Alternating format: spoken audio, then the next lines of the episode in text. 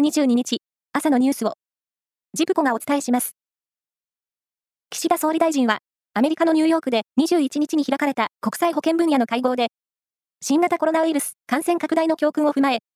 途上国が感染症の危機に対応する際に必要となる資金を支援するための新たな円借款制度を創設すると発表しました。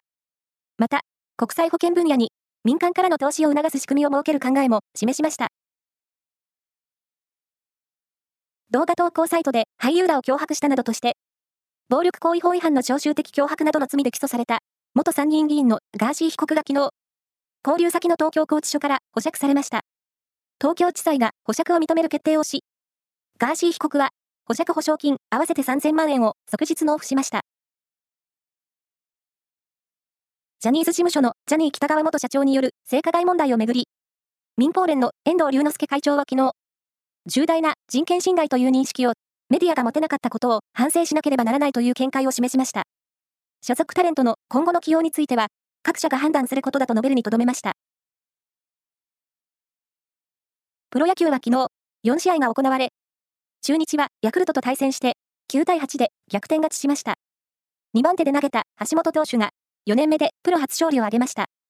その他の試合は、巨人、ソフトバンク、西武が勝っています。